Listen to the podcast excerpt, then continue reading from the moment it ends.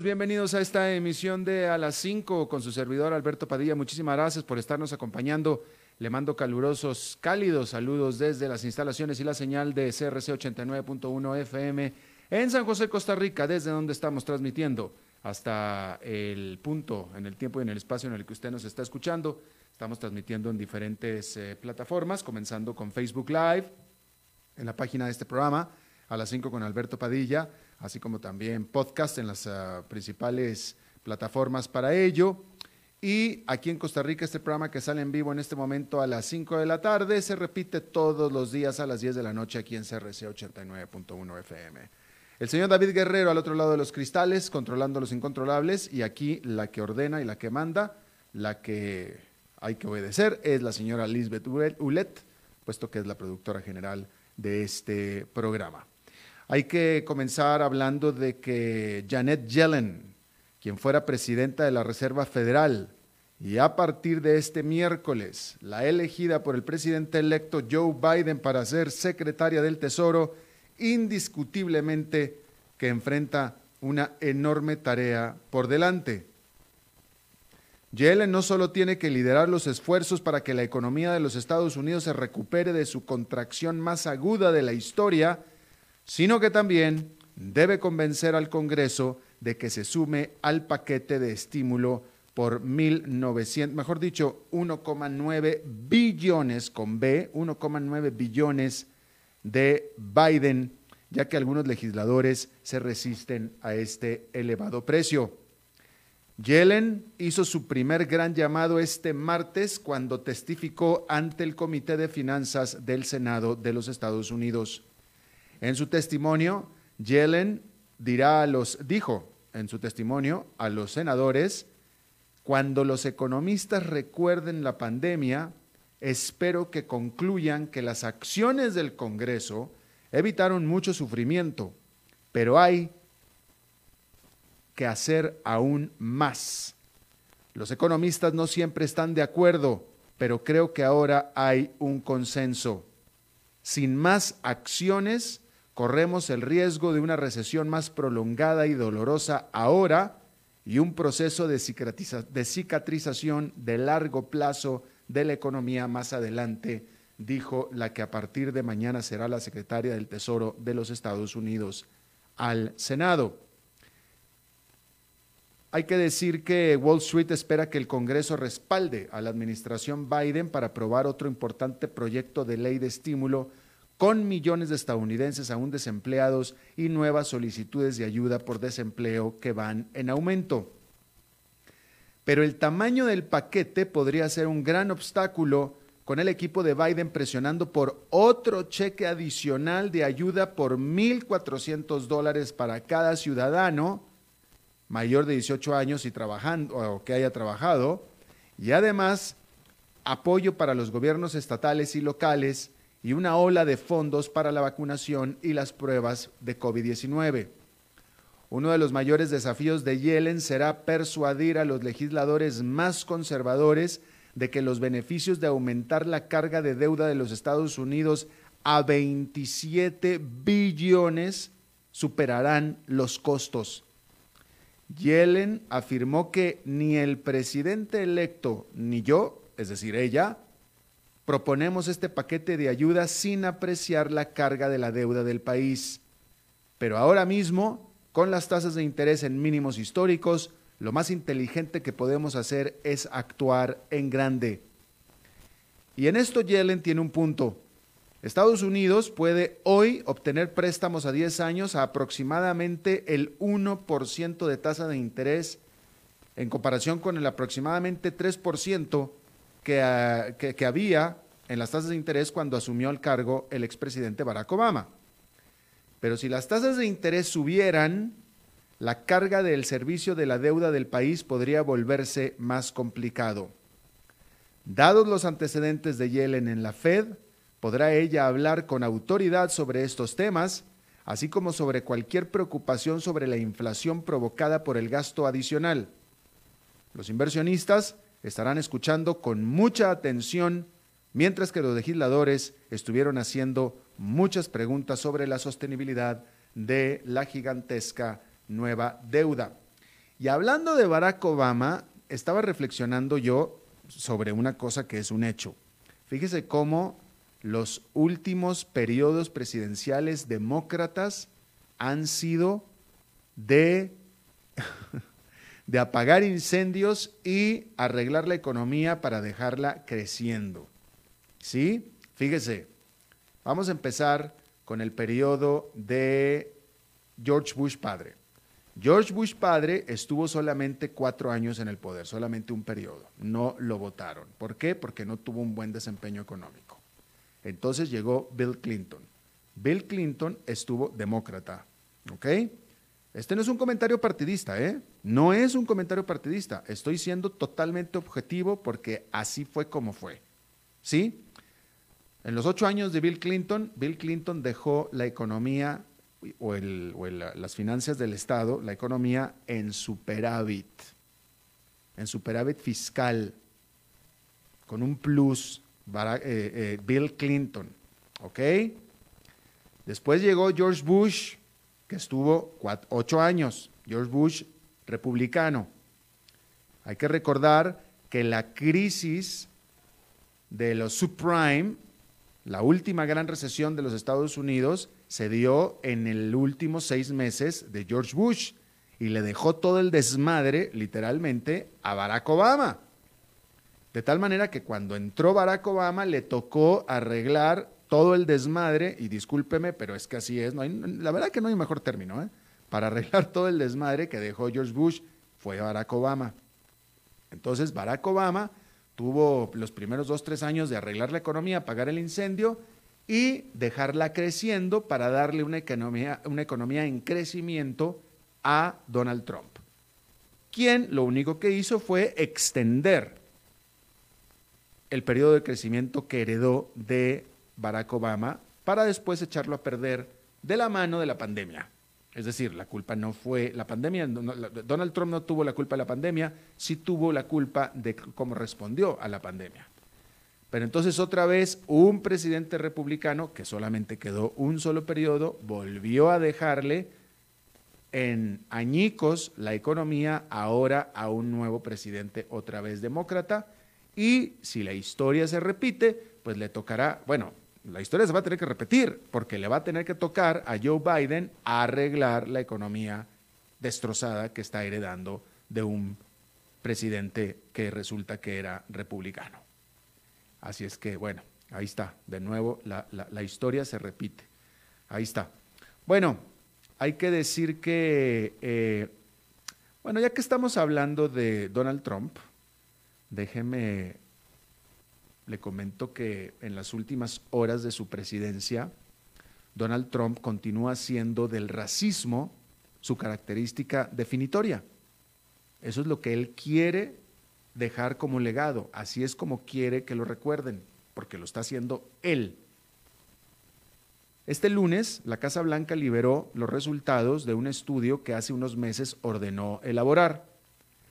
Trump creó la Comisión de 1776 para estudiar la idea de que los estadounidenses están siendo adoctrinados en las escuelas del sistema público con una narrativa liberal falsa sobre la fundación del país, de los Estados Unidos. La creación del grupo se produjo un año después del lanzamiento del informe The 1619 Project. En español sería el Proyecto 1619 del New York Times y que fue galardonado con el premio Pulitzer, en el que se detalla la creación de Estados Unidos como una sociedad esclavista. Formado en septiembre durante su campaña de reelección y ampliamente visto como una estrategia para incitar e inflamar a su base de partidarios, el panel que creó Trump, este panel asesor de 18 miembros, supuestamente iba a producir un plan de estudios escolar pro-estadounidense. Sin embargo, hay que decir que el presidente de Estados Unidos no tiene autoridad sobre lo que se enseña en las escuelas del país. En cambio, esta comisión de 1776 publicó su informe 1776 que defiende la esclavitud como parte de la fundación de la nación y declara a la acción afirmativa, la conocida affirmative action, como más discriminación. El affirmative action o la acción afirmativa es este esfuerzo en el que se obliga, se incita, se obliga, se hace que las universidades, las escuelas, las empresas, etcétera, incluyan cierta cuota, cierta cantidad de minorías, específicamente negros, en sus planteles, precisamente para impulsar a estas minorías y, precisamente porque estas minorías típicamente, históricamente, no han tenido acceso a las escuelas, universidades, compañías, etcétera. Entonces eso es lo que es el affirmative action, la acción afirmativa, establecer una cuota en tu plantel, en tu plantilla de minorías o concretamente de negros, ¿sí?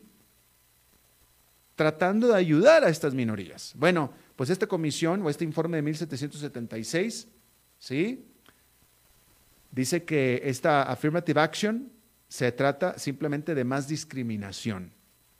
Llama a la affirmative action lo opuesto a la esperanza de King, de Martin Luther King, de que sus hijos vivirán en una nación donde no serán juzgados por el color de su piel. Es decir, que para ellos el que yo te contrate a ti precisamente porque eres negro, eso precisamente es discriminación. El que no te contrate porque eres negro, eso no es discriminación, pero porque te contrato porque eres negro, eso sí es discriminación. Básicamente eso es lo que están diciendo. De tal manera que en su conjunto el informe genera intensas críticas por parte de los historiadores. El New York Times apunta que la comisión de Trump no incluyó a un solo historiador profesional de los Estados Unidos. Para colmo de males, el informe se publicó en el feriado de que conmemora el cumpleaños del reverendo Dr. Martin Luther King Jr. Ahora, el New York Times sí consultó con historiadores. James Grossman, director ejecutivo de la Asociación Histórica Estadounidense, dijo al New York Times que este informe entreteje hábilmente mitos, distorsiones silencios deliberados y una interpretación errónea, tanto flagrante como sutil de la evidencia, para crear una narrativa y un argumento que pocos historiadores profesionales respetables, incluso en un amplio espectro interpretativo, considerarían plausibles y mucho menos convincentes. Agregó que están usando algo que llaman historia para avivar las guerras culturales. Y todo esto creado por Trump. Eso es lo que él quiere dejar de legado. En términos de la historia de los Estados Unidos y la propiedad de esclavos, el informe insinúa que la revolución estadounidense en 1776 creó un cambio dramático en las sensibilidades morales en la nación, lo cual es evidentemente falso. La esclavitud en los Estados Unidos duró casi 100 años más después de su fundación. La comisión fue dirigida por Larry Arnn, que es un aliado de Trump, y su copresidenta es Carol Swain, que es negra, pero sin embargo conservadora. Además, la Casa Blanca calificó el informe de definitivo. Sin embargo, no incluye ni una sola cita o referencia académica a este famoso estudio. Supuestamente es un estudio, una investigación y no incluye citas ni referencias académicas. O sea, es purititita opinión. El informe concluye recomendando que las escuelas de educación básica rechacen cualquier plan de estudios que degrade la herencia de Estados Unidos. Ahí lo tiene usted. Y específicamente lo vino a publicar el día de Martin Luther King. Qué cara dura del tipo este, la verdad. No, no tengo otra manera de decirlo. Qué cara dura. Bueno, cambiando de tema completamente. Hay que decir que las ganancias de los bancos están indicando que se espera que las perspectivas de la economía mejoren hacia finales de este año.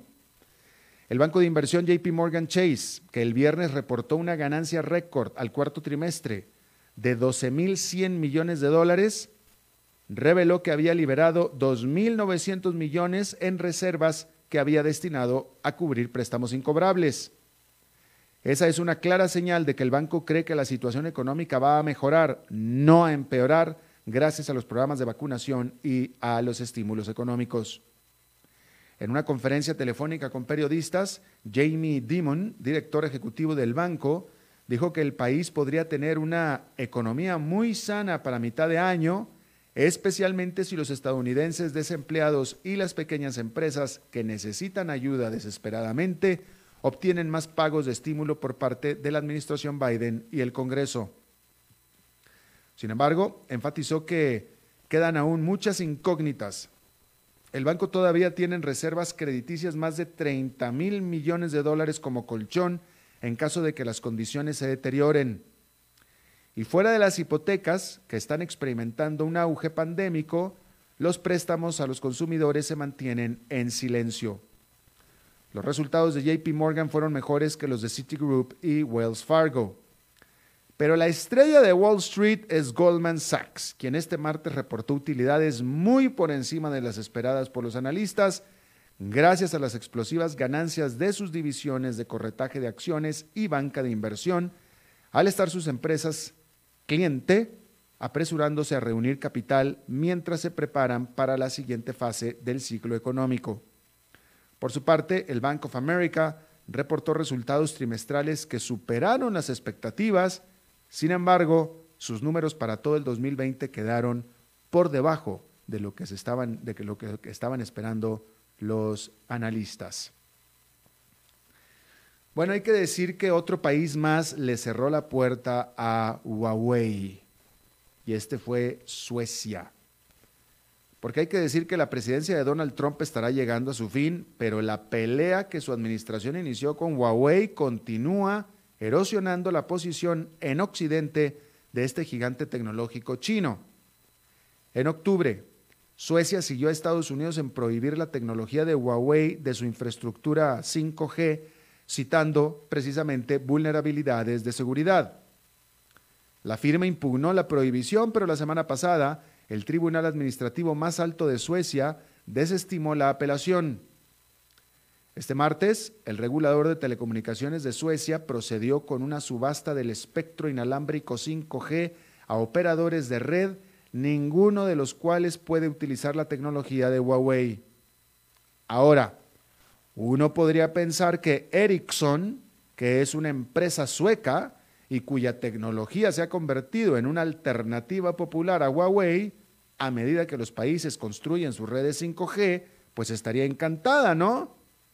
Pero resulta que el jefe de la empresa presuntamente ha presionado al ministro de Comercio Exterior de Suecia para que reconsidere la prohibición de Huawei. ¿Por qué? Bueno, pues porque la decisión efectivamente le ha dado a Ericsson un mayor poder de mercado en su país, en Suecia, pero podría resultar en represalias de China, en donde sus ventas de Ericsson se han venido disparando recientemente. O sea, prácticamente Ericsson, que es sueca, le dijo a Suecia, no me ayudes, compadre, por favor. Pero pues ahí lo tiene usted para que vea cómo se mueven este tipo de cosas.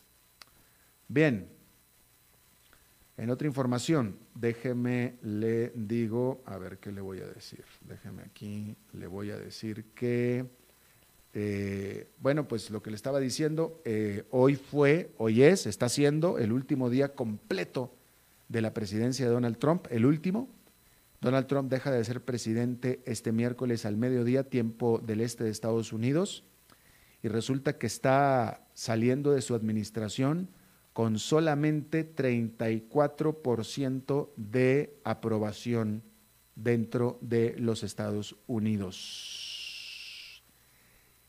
Para pasar a ser el presidente saliente más impopular de la historia de Estados Unidos. Qué increíble, ¿no?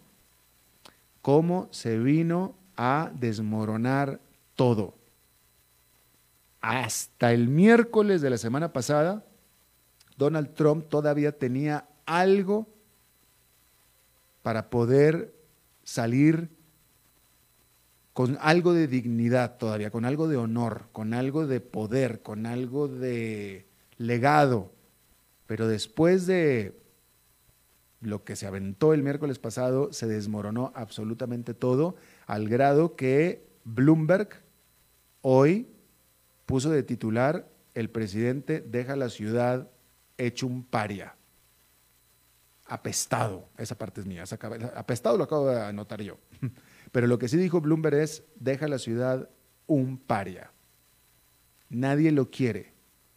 Nadie lo quiere. Se pasó la raya, pero tremendamente. La regó tremendamente, por no decir la cagó. Y como diríamos en México, la cagó gacha. Mal plan.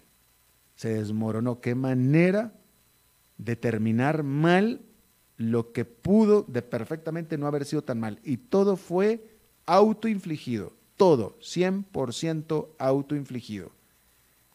Y tanto daño hizo y tanto la regó que sus problemas van a comenzar tan pronto como mañana al mediodía cuando deje de ser presidente y empiece la persecución judicial por todo lo, los platos rotos que hizo. Es, es increíble, increíble. Todavía, hasta el viernes pasado, hasta el miércoles pasado, pudo haber tenido algo que dejar y que ver hacia atrás. Ya todo eso quedó fuera, totalmente fuera. Bien, eh,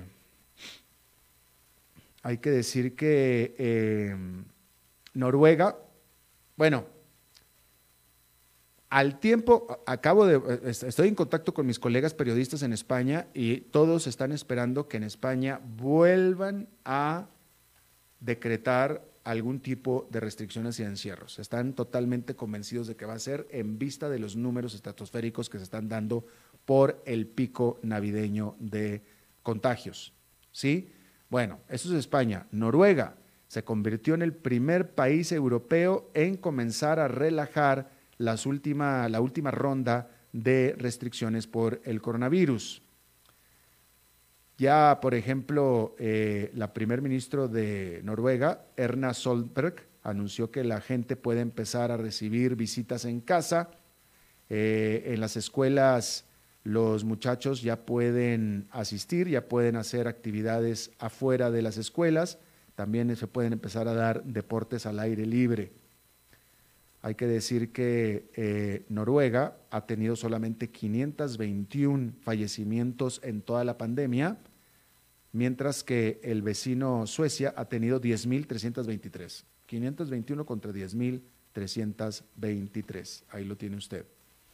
Eh, por cierto que justo como se tenía, justo como se temía, mejor dicho, justo como se temía, la Organización Mundial de la Salud ha estado condenando a los países ricos por prácticamente acaparar las vacunas del COVID-19. Justo lo que se pensaba, ¿sí? Por eso es que el propio eh, Organización Mundial de la Salud había creado un organismo para tratar de hacer más democrático eh, la repartición de las vacunas, pero pues evidentemente esto no ha podido hacer así. Eh, hasta este momento la OMC dice que, la OMS dice que los países ricos han administrado 39 millones de vacunas, mientras que los países más pobres solamente 25. 39 millones contra 25. Esto es lo que está denunciando la Organización Mundial de la Salud. Rápidamente, antes de ir a una pausa, oiga, por cierto que no le, no le adelanté, hoy es martes de Pregúntenle a Leli. Tan pronto nos vayamos a la pausa, Eli Feinseig va a estar con nosotros para contestar las preguntas que ustedes hagan a través de nuestro sitio en Facebook, a las 5 con Alberto Padilla. Ahí haga las preguntas para que Eli Feinseig las conteste en menos de cinco minutos que va a empezar. Déjeme nada más le informo que el gigante petrolero francés Total hará una inversión de 2.500 millones de dólares para comprar el 20% de la empresa de energía Adani Green, Adani Green Energy. Eh, esta es una empresa de energía solar india. Y por supuesto que así la petrolera total aumenta sus credenciales de carbono bajo, de bajo carbono, ¿no? Y le da definitivamente una participación importante en el explosivo mercado de energía renovable de la India. Totalmente a diferencia de lo que sucede en México, por ejemplo, En septiembre, el primer ministro de la India, Narendra Modi, prometió un aumento significativo en la capacidad de energía renovable del país para el año 2022. En el caso de México, el presidente Andrés Manuel López Obrador prometió exactamente lo contrario. Prometió mucho más petróleo y mucho menos energía renovable. Literalmente, estoy, estoy siendo textual. ¿Ok? Bien. Vamos a hacer una pausa y regresamos con Pregúntale a Leli. A las 5 con Alberto Padilla, por CRC 89.1 Radio. Haga crecer su negocio. Facebook, Mercadeo y más. Imágenes en alta definición, estrategia de crecimiento y muchos beneficios. Información al 7189-5277. Paquetes especiales desde 40 mil colones mensuales. Sí, todo eso desde 40 mil colones mensuales. Contáctenos al 7189-5277. Desde Maipú, Mendoza, la tierra del olivo nos llega aceite de oliva Laur. Su delicada y elegante textura, así como su afrutado aroma vegetal, lo convierten en un aceite especial para paladares exigentes. Disponible en tres variedades: Laur Cruz de Piedra, Laur Aceite de Oliva Extra Virgen y Laur Gran Mendoza Aceite de Oliva Extra Virgen. Lo mejor de tres zonas en una sola botella. Galardonado con el Gran Prestige Gold en el Terra Olivo 2018. Aceites de oliva Laur no pueden faltar en tu mesa. De venta en todas las tiendas, don Fernando. Haga crecer su negocio. Facebook, Mercadeo y más. Imágenes en alta definición, estrategia de crecimiento y muchos beneficios. Información al 7189-5277. Paquetes especiales desde 40 mil colones mensuales. Sí, todo eso desde 40 mil colones mensuales. Contáctenos al 7189-5277. Te invitamos a escuchar todos los domingos la Santa Misa a las 9 de la mañana desde la Catedral Metropolitana, aquí por CRC 89.1 Radio. Este es un servicio de esta emisora en estos momentos de recogimiento y que siempre nos acompañe la paz, la solidaridad y la fe.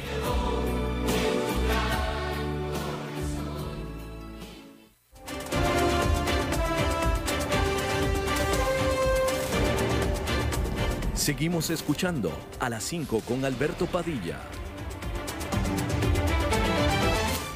Bueno, muchísimas gracias por continuar con nosotros. Es martes de Pregúntenle a Leli y resulta que es el primer martes de Pregúntenle a Leli del 2021.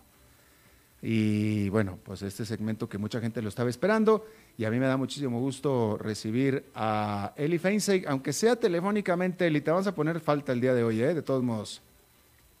me, van a rebajar el sueldo el día de hoy. Eh, eh, este día, qué pena, pero por más que participes en el programa, eh, no te lo vamos a pagar este día, ¿eh? Y todavía, te demos, y todavía te demos todo el 2020. Sí, y el 19. bueno, ¿quién está contando? ¿Quién cuenta esas mimidades, este, Eli, por favor? No, no seas pichicato. Así es. No, no, aquí, aquí seguimos. Aquí seguimos. Aquí Muy un gustazo saludarte, Alberto, y un gusto de estar con, toda la audiencia de las 5 con Alberto Padilla hoy. Oye, déjame te hago una pregunta personal. ¿Estás en San José? Sí. Ah, bueno, porque sé que te pasaste unos algunos días en la playa Sol y Arena. Sí, con la familia nos fuimos unos días, eh, poquitos, en realidad, cuatro o cinco días para la playa, pero sí era necesario el desconecte porque por más que uno dice me voy a tomar unos días libres aquí en San José, eh, no logra uno desconectarse, la computadora está al alcance de la mano, eh, qué sé yo, por lo menos cuando, cuando me voy para la playa, la computadora la meto en la caja fuerte y, no me entero. Muy bien, muy bien. Eli, déjame comienzo yo haciéndote una pregunta porque me parece interesante tener tu perspectiva y espero no, eh, bueno, definitivamente ya te tomé por sorpresa porque no se supone que yo soy el que estoy preguntando, pero me interesa saber la opinión de un político, o sea, en este caso tú, sobre qué lecciones has aprendido sobre el legado, sobre los cuatro años, sobre lo que sucedió, sobre lo que deja alguien como Donald Trump, alguien que llegó con tanto poder a la presidencia, alguien que eh, eh, sorprendió a todo mundo llegando a la presidencia y después volvió a sorprender de la manera en la que está dejando la presidencia. Pues tengo que decir, Alberto, que la verdad como yo soy un un lector empedernido y, uno de los temas que, históricamente me han fascinado y de los que leo mucho es, historia, ¿verdad? entonces tengo que decir que lo, que he podido aprender de, del triste legado de Donald Trump eh, no, no es algo nuevo para mí, eh, tal vez es nuevo de que me toque vivir, ver un, proceso de, deterioro democrático tan marcado en un país desarrollado, eh, porque pues a uno le ha tocado verlo en, Latinoamérica, en África, en algunos países de Asia, en, mi tiempo de vida, digamos, ¿verdad? Eh, y, de, estos procesos así de deterioro social, eh, pues lo que me ha tocado leer, ¿verdad? y yo creo que lo que uno tiene que sacar en claro de esto es que el discurso incendiario, el discurso divisivo, el, discurso populista de yo represento al pueblo contra un opresor imaginario, que está dentro de la misma sociedad poniendo a, pelear a unos con otros, eh, no, no, conduce a nada bueno, no conduce a nada bueno. Eh, eh, y, no puede uno justificarlos en aras de un mejor crecimiento económico que, se dio en los primeros años, por lo menos, primeros tres años del gobierno de Trump, hubo buen crecimiento económico, de, un proceso de, crecimiento de un ciclo virtuoso de la economía que venía desde antes y que fue reforzado con algunas decisiones tomadas al principio del, gobierno de Trump eh, de bajar impuestos y otras cosas, ¿verdad? Pero no, eso no justifica, digamos que el, que el fin no justifica los medios, eh, eh, además de que el fin no creo que haya sido para Donald Trump el, crecimiento económico, ¿verdad? Sino que eso más bien fue un medio para poder imponer otra agenda eh, eh, y, bueno, estuvimos muy cerca de presenciar cosas que, anteriormente pues solo en Latinoamérica las veíamos. Bueno, incluso lo que sucedió el 6 de enero, la, toma del Congreso por parte de una de una manada de, de, habrá que decirlo, de pachucos enardecidos y enardecidos en buena parte también por el propio discurso del presidente eh, deja una muy triste imagen de, lo que tradicionalmente ha sido Estados Unidos, que nos guste o no nos guste, ha sido un faro de, democracia, ¿verdad? Eh, de manera que, que, yo creo que tenemos que aprender que los populismos de cualquier signo, de izquierda o de derecha, los populismos siempre llevan a, a, divisiones sociales, a incluso a, condicionar y a dificultar en, en, el futuro el progreso de la sociedad, el crecimiento económico, porque cuando hay tanta división y hay tanta desconfianza entre diferentes sectores de una misma sociedad, se dificulta eh, eh, la toma de decisiones para, para poder avanzar, ¿verdad? Eh, creo que aquí en Costa Rica tenemos mucho de eso, hay una enorme desconfianza entre, entre los propios costarricenses, lo cual nos hace no confiar en nadie, no confiamos en los políticos, no confiamos en los académicos, no confiamos en absolutamente nadie, ¿verdad? Prácticamente solo confiamos en, la imagen que, vemos en el espejo en la mañana y eso pues dificulta la toma de decisiones difíciles y, que son las que pueden hacer avanzar un país. Bueno, Estados Unidos ha caído en algo de eso, ¿verdad? Y, y estos cuatro años de Trump tendrán repercusiones mucho más allá de, de mañana, mucho más allá del 20 de enero eh, día del cambio de poderes. Claro. Bien, José Villalobos te pregunta si estuviste en la reunión con economistas que sostuvo el Fondo Monetario Internacional, pero específicamente cita a Fernando Naranjo diciendo que ya hubo acuerdo. ¿Qué opinas de esto? No, no, no fui invitado eh, a, esa reunión, ¿cómo se llama?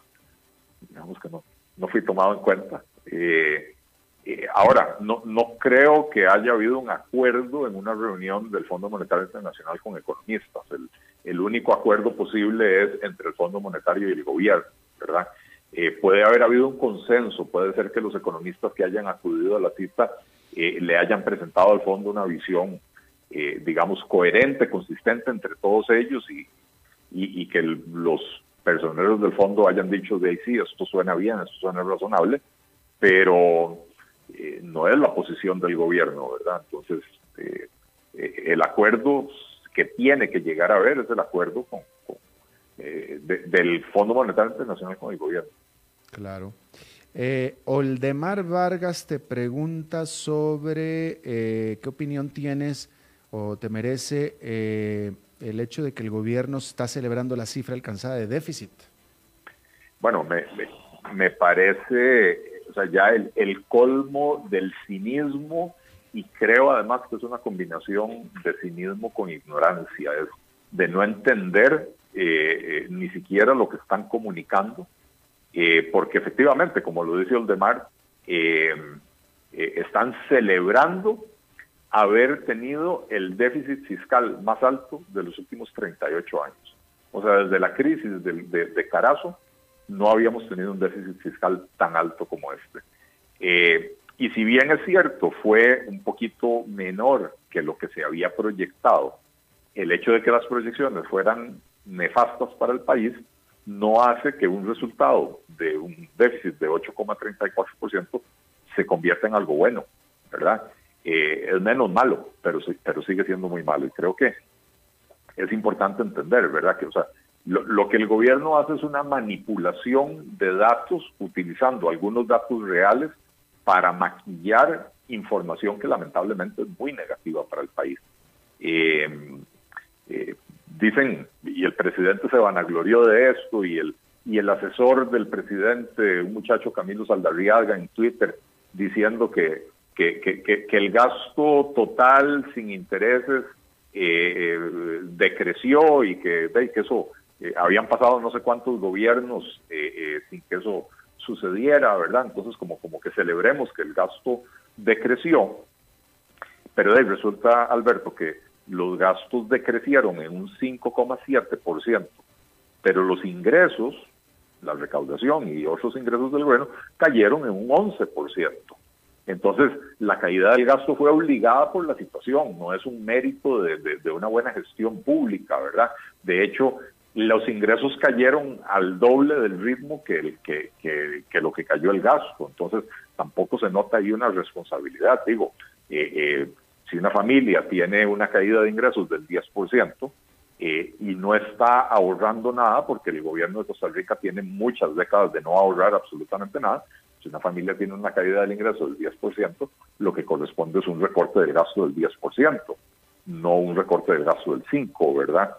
Eh, y sobre todo, que esos resultados que han querido presentarnos como positivos eh, si bien el gasto total sin intereses cayó en ese 5,7%, lo cierto es que cuando uno lo desmenuza se da cuenta de que lo que está sucediendo es muy, pero muy, pero muy nocivo para Costa Rica.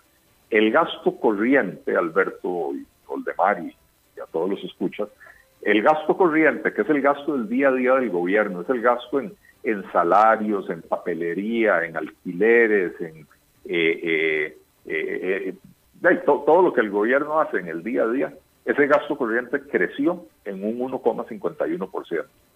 Entonces, ¿cómo es que el gasto total, eh, que por cierto, además, Alberto, el, gasto corriente eh, en Costa Rica es, no sé, el 90% del gasto total, más del 90% del gasto total.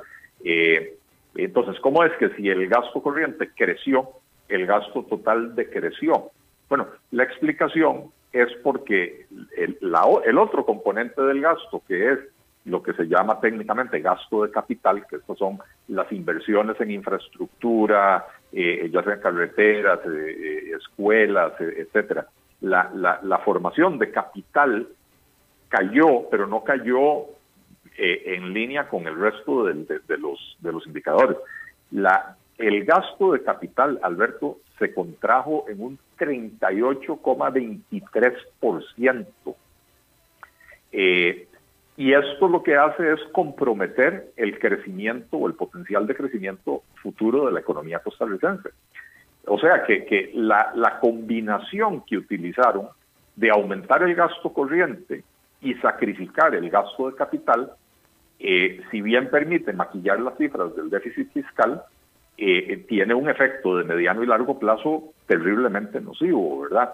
Eh, decía yo que el gasto corriente creció. Bueno, dentro del rubro de gasto corriente, el renglón más importante es el de remuneraciones. Y las remuneraciones de los funcionarios públicos, el conjunto, y esto incluye salarios, pluses, aguinaldos, seguridad social, etcétera, el rubro de remuneraciones creció en 0,29 puntos porcentuales del PIB. O sea, Alberto, disminuimos la inversión productiva en el país e hicimos crecer la importancia relativa o el peso relativo de las remuneraciones de los empleados del sector público. Eh, con lo cual, yo no entiendo cómo el gobierno se atreve a promover esto como un gran logro. Claro. Juan López, eh, Juan López es, bastante fiel los martes, eh, te pregunta, ¿qué efecto económico y popular podría tener proponer los mismos impuestos que causaron los bloqueos con la excusa de que el FMI nos obliga?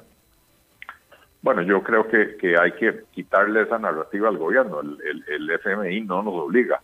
El gobierno, o sea, el FMI le dice al gobierno, mire, usted necesita hacer un ajuste de cierta magnitud eh, y no le vamos a aceptar menos que eso. Digamos que esa es la parte obligatoria. Eh, de ahí para afuera, eh, el gobierno tiene espacio para presentarle al Fondo Monetario su propia propuesta de cómo va a ser ese ajuste, cuánto de ese ajuste va a ser impuestos y cuáles impuestos va a proponer, cuánto de ese ajuste va a ser por la vía del gasto y cuánto de eso es recorte del gasto y cuánto es contención del gasto y entonces si hay recorte del gasto, cómo lo va a lograr, cuáles líneas va a recortar, etcétera. El gobierno tiene bastante espacio para proponer. Entonces, no caigamos en el jueguito, ya vemos que el, gobierno de la República es especialista en maquillar las cosas, ¿verdad? Eh, no caigamos en el juego de, creerle que el Fondo Monetario obliga. El gobierno eh, eh, eh el gobierno está convencido de, hacer una propuesta de, impuestos eh, que, muy difícilmente van a lograr lo que, lo que el gobierno pretende, ¿verdad? Quieren prácticamente triplicar el, impuesto a las viviendas de lujo, pero además disminuir el valor a partir del cual se empieza a pagar, el valor de vivienda a partir del cual se empieza a pagar ese impuesto. Bueno, Resulta que el impuesto de viviendas de lujo nunca ha recaudado, yo creo que ni el 25% de lo que se había proyectado, ¿verdad? Y entonces, si ya usted tiene un impuesto, que ya sea por incompetencia del gobierno o porque hicieron mal los cálculos o porque hay evasión, por lo que sea, usted tiene un impuesto que no le rinde lo que usted esperaba, si usted triplica la tasa de ese impuesto, eh, eh, eso no va a hacer que la gente salga corriendo a pagarlo, al contrario, ¿verdad? Entonces, este, eh, no, no, le caigamos en ese juego al gobierno. Eh, eh, yo, yo creo al final de cuentas, Juan, que, cualquier propuesta de impuestos que haga el gobierno, ya sea la misma de la vez pasada o una diferente, va a provocar protesta social. La gente está cansada y cuando la gente descubre cosas como la que estaba yo comentando anteriormente, el gasto en remuneraciones creció como proporción del PIB en 0,29%, mientras que la inversión en, en, bienes de capital cayó en un 38%, este, eh, cualquier propuesta de subir los impuestos, la gente va a protestar, ¿verdad? Y no importa si son los mismos de la vez pasada o son otros diferentes. Definitivamente que sí. Eh, José Villalobos dice, bueno, José Villalobos aclara que Fernando Naranjo dijo que el acuerdo fue con el gobierno. Eso dice José Villalobos. Ah, ok. Bueno, yo no, yo no vi, confieso que no, ni yo. No, sé dónde dijo eso don Fernando Naranjo, no lo he visto. Ni yo tampoco. Este, mm, Juan López, esta pregunta es para mí. Me dice Alberto con el costo, ¿cómo me dice? A ver, ya, se me, ya, se me bueno, Juan López estaba preguntándome eh, si con el costo de vida tan alto en Costa Rica sigue siendo rentable para un extranjero. O sea, yo, eh, pues no sé, este, Juan, la verdad es que no me pongo a hacer esos cálculos. Yo no me vine acá por consideraciones económicas, yo me vine acá porque este país me gusta y, y la verdad es que no me puse a hacer números cuando quise venirme para acá, ni los he hecho hasta ahora. Seguramente debe ser mucho más económico vivir en Haití o vivir en, no sé, en, Belice o en Honduras o en Surinam, seguramente debe ser más económico, pero no creo que vaya a ser yo más feliz. Y al final, pues yo lo que estoy es feliz en este país, así es que hay que pagar por la felicidad, digo yo, ¿no? Este, bueno, ahí está, esa es la pregunta. Alguien más pregunta, David, están preguntando si el programa se sigue repitiendo a las 10 de la noche. ¿Se repite a las 10 de la noche? Sí, ¿verdad? Sí, sí, es lo que yo tenía entendido. Solamente cuando hay repetición, o sea, si este programa fuera repetido, entonces no se repetiría a las 10 de la noche, pero cuando salimos en vivo como hoy, sí se debe estar repitiendo a las 10 de la noche. Bueno, ahí, ahí está. Este, eh, bueno, pues sí. Eh, Fernando Araya, Eli, ¿crees que si consigamos el préstamo de los 100, de los 1.750 millones del FMI, crees que se puede? Bueno, yo, yo creo que un acuerdo con el Fondo Monetario es factible. Eh, lo, que, lo que veo cada día más difícil es que el gobierno logre los consensos que necesita internamente aquí en Costa Rica para, para uno, el convenio con el fondo tiene que aprobarlo en la Asamblea Legislativa eh, y dos, el convenio con el fondo implica, digamos, para, para hablar en términos de, algo que la gente de Costa Rica recuerda, eh, eh, el convenio con el fondo va a tener una agenda de implementación importante, ¿verdad? O sea, hay el gobierno tendrá que asumir una serie de compromisos. No se trata simplemente de aprobar el crédito, sino de si el gobierno se compromete a impuestos, hay que aprobar esos impuestos. Si el gobierno se, se, compromete a cerrar instituciones públicas, hay que aprobar el cierre de esas instituciones públicas. Eh, de manera que, eh, eso lo veo cada día más difícil porque siento que el gobierno no ha hecho el trabajo que debe de hacer en la Asamblea Legislativa. Y por otro lado, pues siento al sector sindical una vez más eh, no dispuesto a ni siquiera escuchar hablar de las medidas que son necesarias para, para empezar a poner un poco de orden en este país, ¿verdad? Están asumiendo una, una, eh, una actitud eh, como la de Nerón, ¿verdad? Que, que, que, seguía, que dice la, leyenda, que tocaba el violín o tocaba el arpa mientras, mientras Roma ardía. Bueno, esa, pareciera ser la actitud eh, manifiesta de los sindicatos en, estos últimos días que han amenazado con, bloqueos nuevamente, ir a las calles, eh, con no aceptar ningún tipo de convenio con el Fondo Monetario Internacional, con, pretender que nos van a engañar haciéndonos creer que, que, no es necesario el acuerdo con el Fondo Monetario. Eh, y entonces, pues, para un gobierno tan débil como este se le complica muchísimo el panorama. Ahora, hay que aclarar o reiterar, este, me parece a mí, Eli, que eh, el dinero del fondo no es gratis. Y, cuando me refiero a que no es gratis, es que no es que nada más hay que pagarlo, no, va a haber que trabajar por ese dinero. Es correcto, por eso decía yo que, viene acompañado de una agenda de implementación. Ese, es el trabajo que el fondo sí exige, ¿verdad? Como decía anteriormente, el, el fondo no le va a decir a Costa Rica, usted tiene que subir este impuesto y bajar el otro, o tiene que cerrar esta institución eh, eh, y recortar el gasto en aquella otra, no. El fondo lo que le va a decir es, usted necesita hacer un ajuste de, de, X magnitud. Ojo que el gobierno ha venido hablando primero, eh, habló de hace tres, cuatro semanas, hablaba de, un ajuste de dos y medio, tres puntos porcentuales. Empezó el año y ya, y ya dijeron que no, que era un ajuste de cuatro puntos porcentuales. Eh, don don eh, Rodrigo Chávez, el exministro de Hacienda, eh, dice que, que, que el ajuste tiene que ser por lo menos seis y medio, siete puntos porcentuales. Yo eh, le creo más a Rodrigo. Es más, mi, mi estimación es que el, el, ajuste tiene que ser por lo menos y por lo bajo del cinco y medio y tirando hacia el seis y medio por ciento. Eh, y entonces, ¿cómo se llama? Eso va a implicar hacer una serie de reformas muy importantes en este país y eso va a implicar una serie de sacrificios por parte de todos los sectores de la sociedad, el sector productivo, el, sector obrero, eh, los trabajadores públicos, los trabajadores del sector privado, eh, eh, todo el mundo va a tener que, vamos a tener que socarnos la faja, ¿verdad? Claro. para lograr un ajuste de esa magnitud. Definitivamente. Eli, ya se te acabó el saldo. Híjole, últimamente sí, es que me, ha ido mal en el trabajo y no me alcanza para, para pagar más tiempo. No me alcanza para más. no, me pagan el sueldo y encima de todo tengo que pagar por, por estar aquí. Ni oye, ni modo, ya se acabó el saldo, así es que ni modo. Muchísimas gracias Alberto y muchas gracias nuevamente a, todos los seguidores del programa por las preguntas. Gracias a ti, mi Feliz año a todos. Feliz año para ti también, Eli. Nos vemos el próximo martes, ¿ok? pura vida. Pura vida. Eh, me escribe Octavio Guzmán, claro que sí, me acuerdo muy bien de ti, amigo de Pepe y de Lucía en Monterrey, allá cuando estábamos en la universidad, qué bárbaro, qué, qué memoria, claro, claro que me acuerdo de ti, muy amigo de el buen Pepe, saludos a todos. Bueno, eso es todo lo que tenemos por esta emisión de A las 5 con su servidor Alberto Padilla, muchísimas gracias por habernos acompañado, espero que termine su día en buena nota, en buen tono y nosotros nos reencontramos en 23 horas, que la pase muy bien.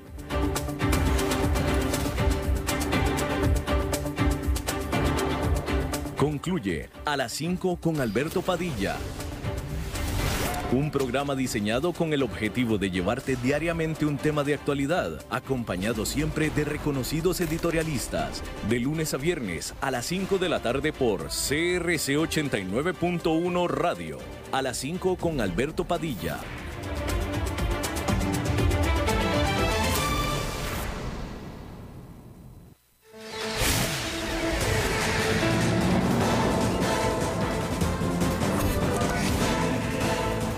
Inicia el resumen informativo en noticias CRC 89.1 Radio.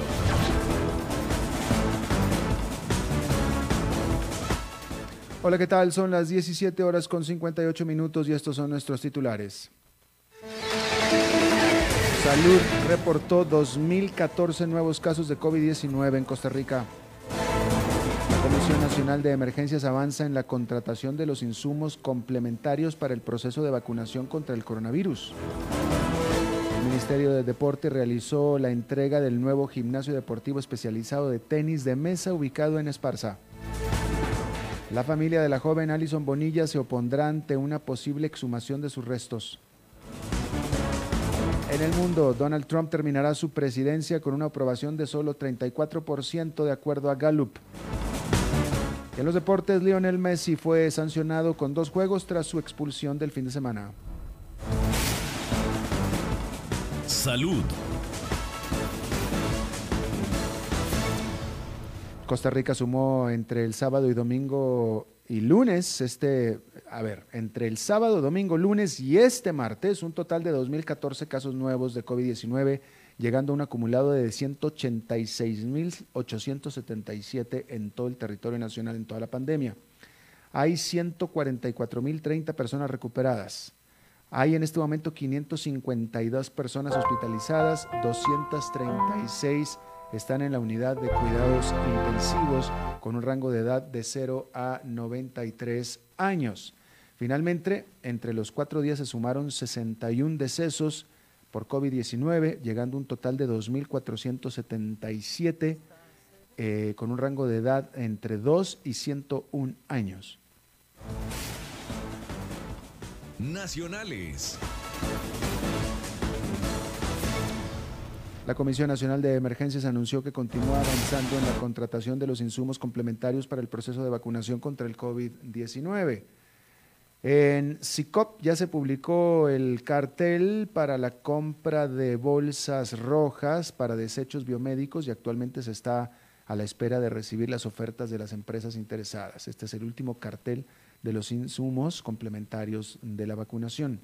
Para la compra de las bolsas rojas se trajo en una segunda se trabajó en una segunda publicación del cartel, ya que en la primera el proceso fue declarado infructuoso. Infraestructura. El Ministerio del Deporte realizó este día la entrega oficial del nuevo gimnasio deportivo especializado de tenis de mesa ubicado en el Polideportivo Hugo Milet Carranza en el distrito de Macacona, Esparza. La obra tuvo un costo de 330 millones de colones, de los cuales 150 millones fueron aportados por el Comité Cantonal de Deporte de Esparza, 130 millones por el gobierno local, 50 millones por el Instituto Costarricense del Deporte y la Recreación. La nueva infraestructura cuenta con dos plantas y albergará oficinas administrativas del Comité Cantonal de Deportes y Recreación de Esparza y una sala de entretenimientos de tenis, de, de entrenamientos de tenis de mesa con área superior a los 555 metros cuadrados. Judiciales. La familia de la joven Alison Bonilla se opondrá ante una posible exhumación de sus restos, según confirmó a Noticias RC el abogado que lleva el caso desde el año anterior, Rodrigo Araya. Fue enfático en que hasta el momento no existe una solicitud formal en el expediente y dijo que para que esta situación se pueda realizar tienen que existir resuelto y ordenado por un juez penal. El abogado incluso catalogó estas acciones como desesperadas por parte de la defensa para intentar rescatar al hombre de apellido Sánchez Ureña, quien se encuentra hasta el momento en prisión preventiva por este caso.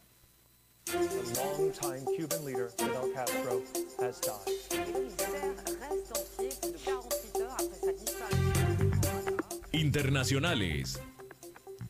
Donald Trump terminará su presidencia con una aprobación de 34% según una encuesta de Gallup. Este es el punto más bajo para un presidente que ya tenía el índice de aprobación promedio más débil de cualquiera de sus predecesores desde el comienzo de la encuesta en la década de los 40. Los nuevos números de Gallup, basados en una encuesta que comenzó justo antes del asalto al Capitolio el pasado 6 de enero, muestran que el índice de aprobación de Trump cayó 12 puntos porcentuales desde antes de las elecciones del 3 de noviembre de 2020. La pasión de los deportes en noticias CRC 89.1 Radio. El delantero argentino Lionel Messi recibió una sanción de dos partidos por la expulsión que sufrió el domingo en la Supercopa de España. Fue la primera expulsión con la camiseta blaugrana. El capitán del FC Barcelona vio la cartulina roja al minuto 121 cuando el cuadro de Ronald Koeman estaba perdiendo 2-3 contra el Athletic Bilbao. Pese a que el argentino estaba expuesto a una sanción de 4 a 12 partidos por agresión, en el informe arbitral no se determinó que fuera así, por lo que se le impuso solamente dos partidos.